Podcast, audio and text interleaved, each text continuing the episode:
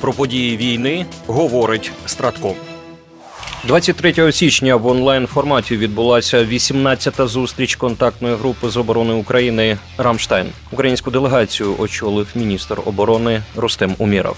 Ми почули достатньо важливих заяв від партнерів, достатньо важливих зобов'язань, щоб сказати, що потужна підтримка України триватиме і далі. Повідомив начальник управління преси та інформації Міністерства оборони України, молодший лейтенант Іларіон Павлюк за підсумками зустрічі. За його словами, Україна отримає від партнерів озброєння, яке надзвичайно потрібне для того, аби ефективно уражати ворога як на лінії зіткнення, так і у тилу, знищувати його логістичні вузли. Серед іншого пролунали зобов'язання щодо надання Україні зброї дальнього ураження. У свою чергу, начальник департаменту міжнародного оборонного співробітництва Міністерства оборони України, полковник Геннадій Кобаленко, наголосив, що зустріч це можливість для України донести союзникам низку важливих повідомлень, зокрема поінформувати наших партнерів про ситуацію на фронті.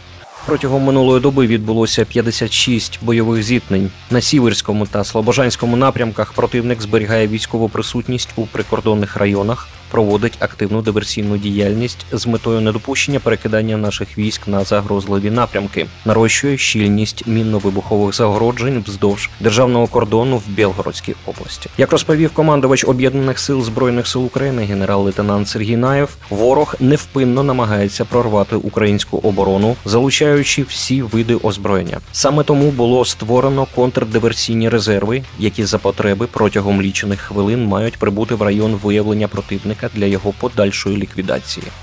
Цілодобово на охороні державного кордону перебувають прикордонники, які підсилені бійцями територіальної оборони.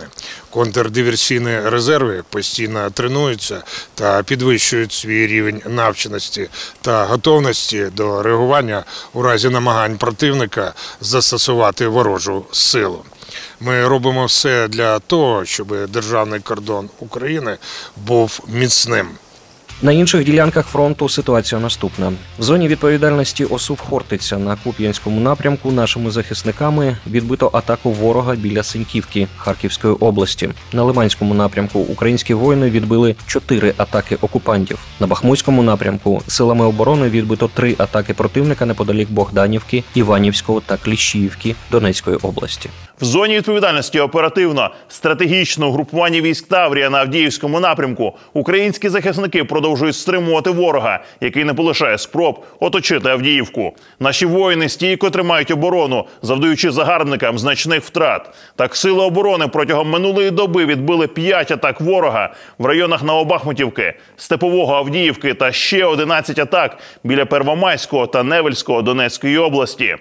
На Мар'їнському напрямку сили оборони продовжують стримувати ворога поблизу Георгіївки та Новомихайлівки Донецької області, де відбили 16 атак. Добові втрати ворога становили 840 окупантів, 13 танків, 31 броньована машина, 61 артилерійська система.